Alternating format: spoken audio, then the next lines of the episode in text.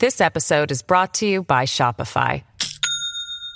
Do you have a point of sale system you can trust, or is it a real POS? You need Shopify for retail. From accepting payments to managing inventory, Shopify POS has everything you need to sell in person. Go to shopify.com slash system, all lowercase, to take your retail business to the next level today. That's shopify.com slash system. Hello and welcome to episode 188 of the UK True Crime Weekly podcast. Thank you so much for joining me today. Today's is, I think, an astonishing story, one that you may well recall in passing, of an arrogant solicitor. I know what you're thinking. Someone in the legal profession arrogant. Who would have thought it? But it's true. And this person had some incredibly backward views as well. Before we begin, a huge thank you to all my supporters on Patreon, especially the new supporters of this exclusive club. That's Brooke Lee, Hannah State, Stephen Allen, David Heaslip, Matthew Terry, Michael Webb, and Louise Ross, who's increased her support. Thank you all so much. I really appreciate it. On Monday, it's time to video another live recording of the podcast. So to watch, just sign up now at patreon.com slash UK True Crime. A quick reminder that I'm talking serial killers online with true crime journalist Chris Summers on the 25th of June. Chris was in court for the trials of Steve Wright and the Wests, so it'll be fascinating to hear his insight on these stories and others. Get your tickets today at uktruecrime.com. I'm delighted that this week's show is sponsored by ExpressVPN. All of us would have searched online sometimes for content that we don't want anyone else to know about especially as fans of true crime, right? Yep, you know it. I know most of you are probably thinking, why don't you do what I do and just use incognito mode to do this? But look, incognito mode does not hide your activity. It doesn't matter what mode you use or how many times you clear your browsing history. Your internet service provider can still see every single website you've ever visited. That's why, even when I'm at home, I never go online without using ExpressVPN. It doesn't matter where you get your internet from, ISPs can legally sell your information to ad companies. ExpressVPN is an app that reroutes your internet connection through their secure servers so your ISP can't see the sites you visit. ExpressVPN also keeps all of your information secure by encrypting 100% of your data with the most powerful encryption available. Most of the time, to be honest, I don't even realize I have ExpressVPN on. It runs seamlessly in the background and is so easy to use. All you have to do is tap one button and you're protected. And ExpressVPN is available on all your devices, phones, computers, even your smart TV. So there's no excuse for you not to be using it. Protect your online activity today with the VPN rated number one by CNET and Wired. Visit my exclusive link, expressvpn.com slash UKTC and you can get an extra three months free on a one year package. That's expressvpn.com slash UKTC. expressvpn.com slash UKTC to learn more. So let's set some context to the events we're going to talk about today. The UK number one single was Out of Space by the awesome Prodigy. RIP Keith Flint. What a guy. In the US, Whitney was at number one for just under seven years with I Will Always Love You, the Dolly Parton cover, I now know. In Australia, the top album was ACDC Live by, guess the band? Yeah, ACDC. This was,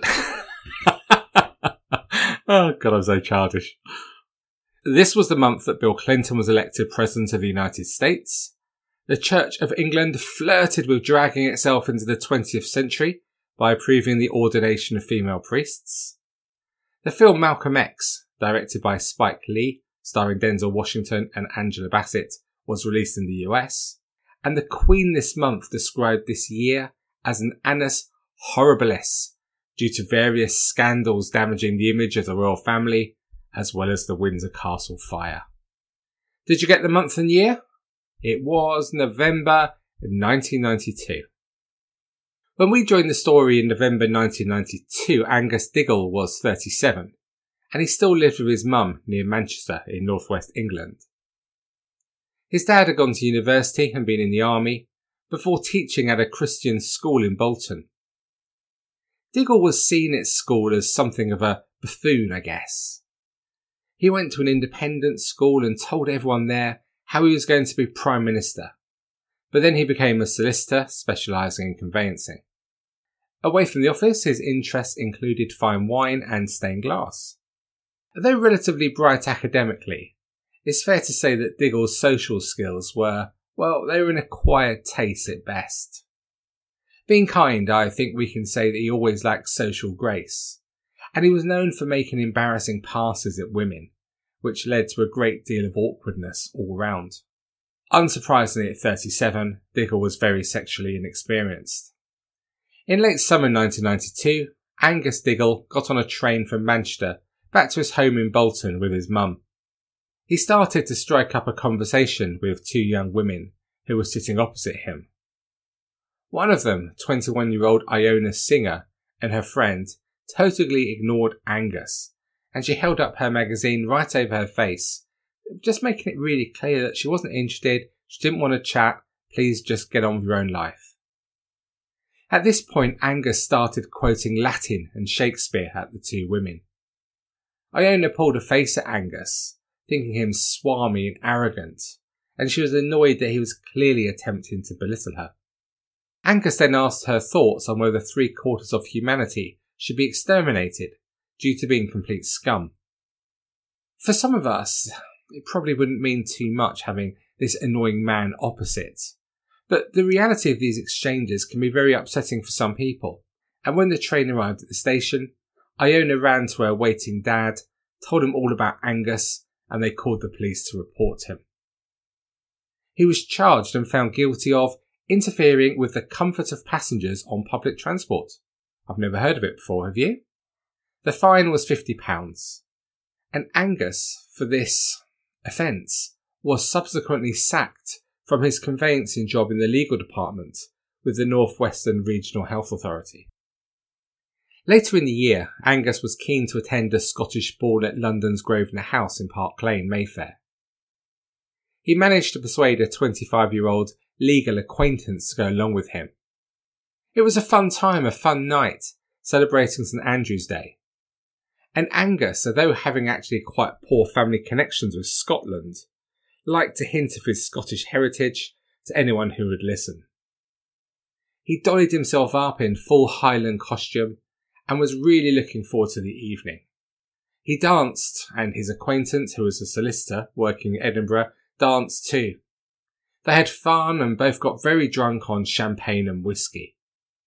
They laughed the night away until it was agreed after eight hours that they should finally call it a night. Angus's acquaintance had already arranged overnight accommodation for herself at a flat rented by friends in Earl's Court, not far from the hotel. She had an early train to catch the next morning back to Edinburgh, and she suggested that Angus may as well come along to the friend's rented flat as she was sure there'd be lots of room, and it seemed to make sense as Angus also had an early train to catch in the morning. She'd found Angus to be good fun and the perfect gentleman at the ball, and she had a great time. She'd really enjoyed herself. The plan was to get up early, have a quick coffee, and head off to their respective work on early trains. However, when they got to the flat, there wasn't as much room as hoped, and they'd have to share their living room together as his acquaintance's friend and her fiance had taken the nearby bedroom. The acquaintance made clear that she would be taking the sofa bed and he was welcome to sleep on the couch in the large room. His acquaintance took off her evening wear, leaving just her knickers on, and Angus also stripped down to his underwear and made himself comfortable on the sofa. Being pretty drunk, Angus's acquaintance quickly fell asleep. The next thing she knew, she awoke to find Angus Diggle in the bed with her, trying to clamber on top of her, wearing frilly white cuffs from his Highland outfit, his glasses, and also sporting a luminous green condom. Adrenaline kicked in, and she threw him from her, and he landed on the floor around five feet away, where still intoxicated, he apparently found the matter wildly amusing and was hysterically laughing. He then rolled over and passed out. Angus later said he had realised quite quickly that his acquaintance didn't want to have sex. He said he wasn't sure why, but maybe it was because she didn't put her arms around him. But he said after six or so seconds of trying, he rolled off, hoping it had all sorted itself out in the morning. He did not feel he had persisted nor pestered his acquaintance.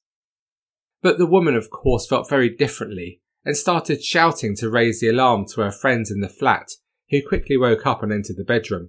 They tried to rouse Angus to ask what on earth he was doing, and eventually he came round.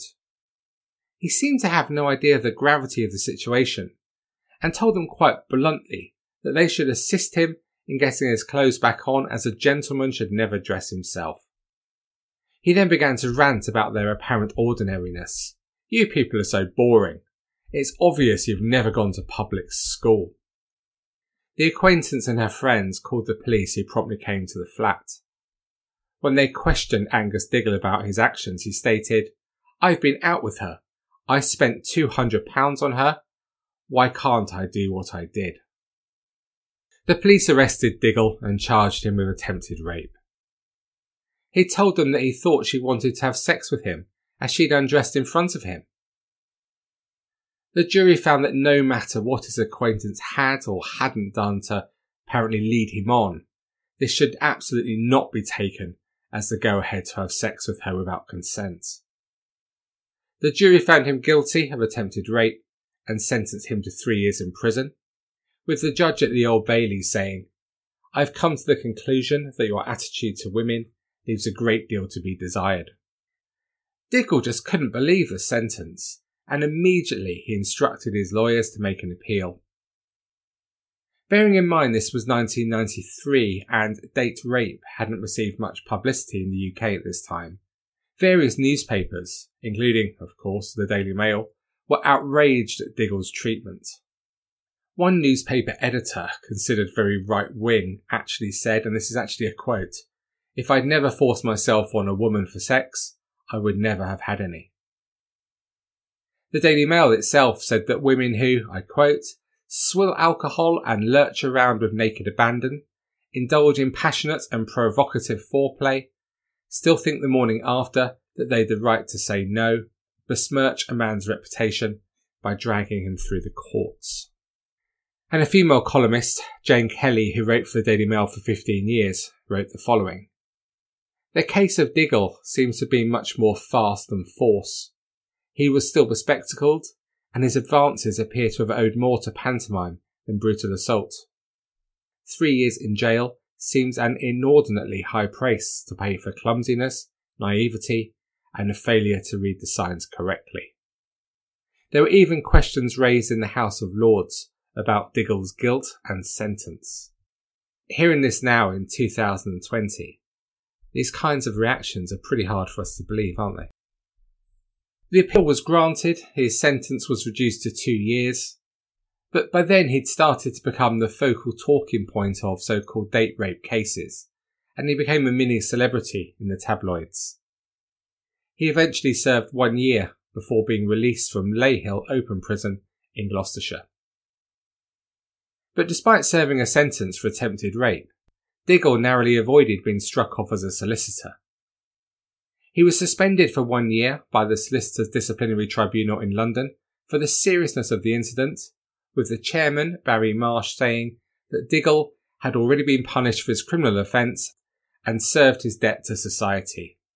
He also added that Diggle had not practiced law for about two years anyway, so a one year ban was correct. Diggle's representative stated Angus Diggle hopes to have the opportunity from everybody to put this matter behind him.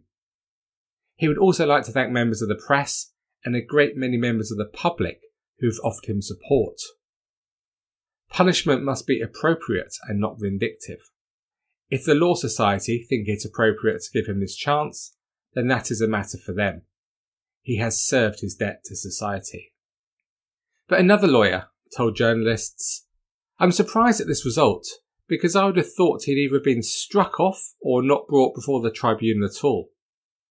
The question is whether he was an intended rapist or not. If he was, then he should be struck off. If he was not, then he shouldn't have been sentenced in the first place and should never have appeared for a tribunal. This sentence doesn't make any sense. He is in a halfway house. After his release in 1997, Diggle was determined to carry on with life as normal, and using his mini celebrity, he put himself forward as a candidate for the parliamentary seat of Kensington and Chelsea, which was vacant at the time. Almost 150 other candidates put their names forward, and unfortunately for Diggle, his reputation had followed him and he didn't make the shortlist. Incidentally, their nomination was initially won by Nicholas Scott, but following allegations of alcoholism, he was found face down, very drunk in a gutter in a Bournemouth street, he was deselected. The nomination was subsequently secured by Alan Clark, and if you haven't read his diaries, I strongly suggest that you do even if you aren't interested in politics.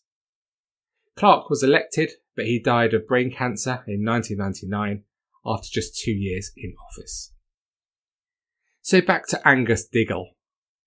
On November the 26th, 1998, on a Sunday afternoon, Diggle was wandering around the red light area of Bolton after having drunk a lot of alcohol.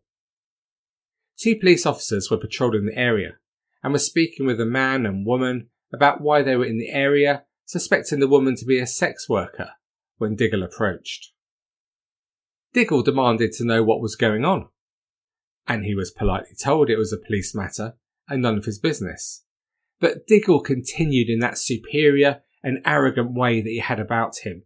He was argumentative with the police officers, all the while slurring his speech and staggering around the pavement. The officers asked Diggle to move along and suggested he go home, but that didn't fit well with Diggle, and he started ranting. Do you know who I am? I'm a famous person. When asked by the police who exactly he was, he said, I'm not telling you. He then started saying, the criminal justice system and the Home Secretary in this country are slime and so are you. It was Jack Straw, by the way, at the time. The police warned Diggle to be quiet and go home several more times, before they gave up and arrested him, with Diggle saying one last time, You are just filthy slime. You know you can't arrest me. You can't do this, you slime. I want your name. I'm going to complain. When he was handcuffed, Diggle exclaimed, Take your filthy hands off me. He kept going on and on in the police van the whole way to the station about how he was going to complain and demanding to know the name of the chief constable, blah, blah, blah. No doubt those of you who are police officers or similar fully recognise people like this. At Bolton Magistrates Court, denying being drunk and disorderly, Diggle claimed that on the day in question he had gone to the gym, then drunk about four or five glasses of wine for Sunday lunch. He then had had a nap for an hour before he'd come across the police and the two individuals in Glebe Street on his way to the train station to catch a train to Manchester. When asked about his line of work, he told the court he was a solicitor, but had not been practicing of late. He said he was trying to offer the two individuals being questioned by police some legal advice, based on his own recent experiences, saying that evidence had been falsified against him and the same might happen to them. He also denied calling the police slime. He said in court, I did not struggle or swear. I was not drunk. I was very tired and emotional but I was totally in control.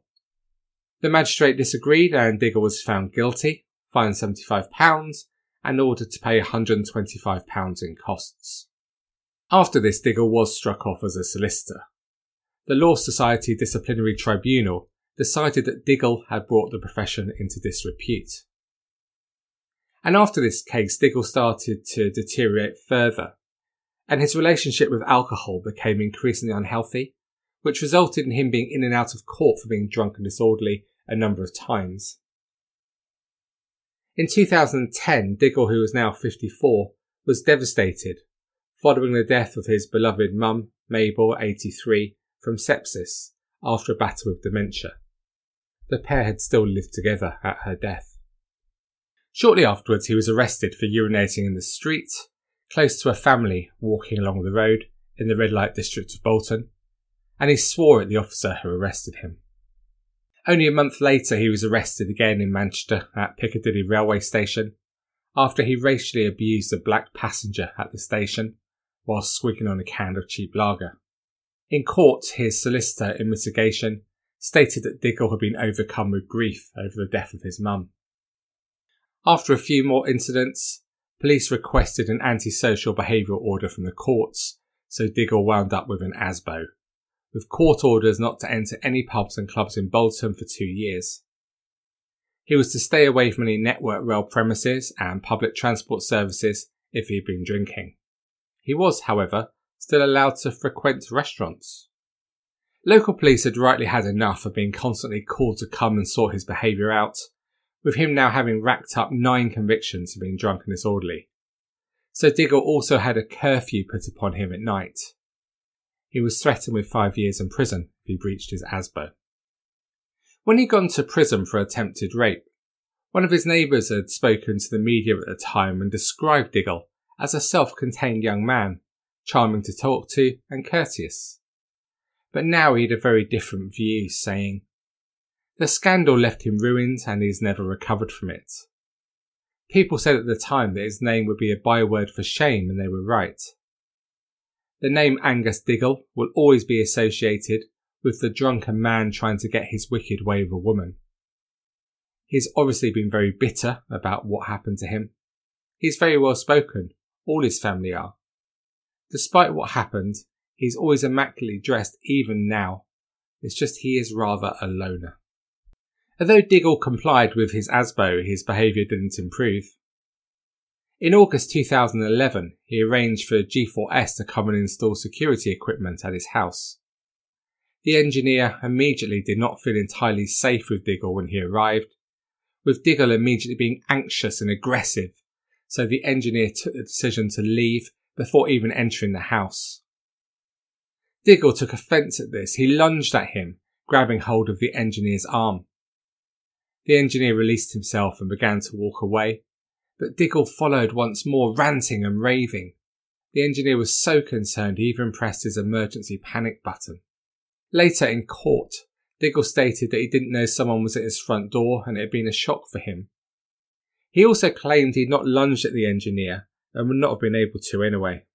He denied being abusive, but once again, the bench didn't agree, and he was convicted of common assault by battery, having to pay £50 compensation to the engineer and the £50 court costs. And in 2012, Diggle was back before Bolton Magistrates Court and it wasn't long after this that Diggle found social media, and he started ranting on Twitter instead of out on the streets of Bolton. If you look at them now, they're pretty sad to read, I think. In 2017, Diggle spent an hour on Flame Christian Radio. The topic was meant to be about keeping the Christian faith when his mum got dementia and died, but Diggle spent time talking around various other things, continually repeating that he was a trained lawyer in the Supreme Court he stated at one point he could be a psychiatrist or psychologist, as it looked so easy compared to being in law. He continually stated that as a faithful Christian, he always looked for truth. Angus Julian Mackay Diggle died on the 23rd of November 2019, aged 63, still in his hometown of Bolton. So what do you make of what we've heard today? And what do you make of Angus Diggle? I think we can certainly describe him as arrogant and he had social issues, but his attitude towards women is hard for us to understand. Especially the comment that as he had spent £200 on his partner at the ball, he felt he was entitled to have sex with her. That's still hard to listen to, isn't it? And the support from certain papers and columnists is beyond disappointing. I'm no expert here, of course, but I hope that our understanding of so-called date rape has now evolved to the extent that we expect anyone carrying out a similar crime to receive a very long stretch in prison. And for Angus Diggle, this attack was the defining point of his life. From this point on, it was all downhill. Certainly towards the end of his life, he was quite a sad, pitiful man who'd been ravaged by the excesses of alcohol. But even then, is he someone for whom we can feel any sympathy? I've tried, but I'm really not so sure. Thank you for listening to this episode of the UK True Crime Podcast. To discuss this story or any other aspect of UK true crime, please head to the Facebook group. To buy your ticket for the Serial Killers talk on the 25th of June, please pop over to uktruecrime.com.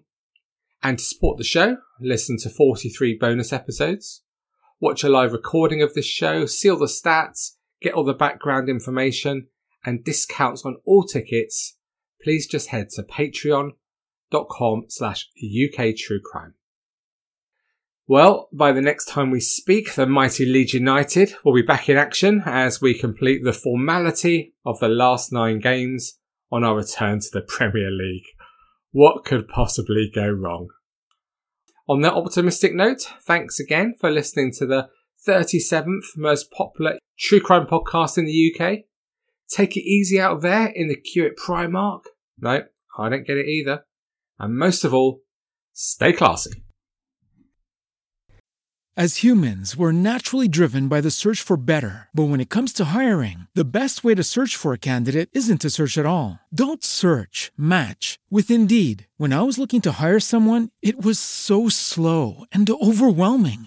I wish I had used Indeed. If you need to hire, you need Indeed. Indeed is your matching and hiring platform with over 350 million global monthly visitors, according to Indeed data, and a matching engine that helps you find quality candidates fast. Ditch the busy work. Use Indeed for scheduling, screening, and messaging so you can connect with candidates faster. And Indeed doesn't just help you hire faster. 93% of employers agree Indeed delivers the highest quality matches compared to other job sites, according to a recent Indeed survey. And listeners of this show will get a $75 sponsored job credit to get your jobs more visibility at Indeed.com slash podcast. That's Indeed.com slash podcast. Terms and conditions apply. With Lucky Land slots, you can get lucky just about anywhere. Dearly beloved, we are gathered here today to. Has anyone seen the bride and groom? Sorry, sorry, we're here. We were getting lucky in the limo and we lost track of time. No, Lucky Land Casino, with cash prizes that add up quicker than a guest registry. In that case, I pronounce you lucky. Play for free at LuckyLandSlots.com. Daily bonuses are waiting. No purchase necessary. Void where prohibited by law. 18 plus. Terms and conditions apply. See website for details. With Lucky Land Slots, you can get lucky just about anywhere. Dearly beloved, we are gathered here today to. Has anyone seen the bride and groom? Sorry, sorry, we're here. We were getting lucky in the limo and we lost track of time. No, Lucky Land Casino, with cash prizes that add up quicker than a guest registry. In that case, I pronounce you lucky. Play for free at LuckyLandSlots.com. Daily bonuses are waiting. No purchase necessary. Void where prohibited by law. 18 plus. Terms and conditions apply. See website for details. As humans, we're naturally driven by the search for better. But when it comes to hiring, the best way to search for a candidate isn't to search at all. Don't search, match with Indeed. When I was looking to hire someone, it was so slow and overwhelming. I wish I had used Indeed. If you need to hire, you need Indeed. Indeed is your matching and hiring platform with over 350 million global monthly visitors, according to Indeed data, and a matching engine that helps you find quality candidates fast. Ditch the busy work. Use Indeed for scheduling, screening, and messaging so you can connect with candidates faster. And Indeed doesn't just help you hire faster. 93% of employers agree Indeed delivers the highest quality matches compared to other job sites, according to a recent Indeed survey. And listeners of this show will get a $75 sponsored job credit to get your jobs more visibility at Indeed.com slash podcast. That's Indeed.com slash podcast. Terms and conditions apply.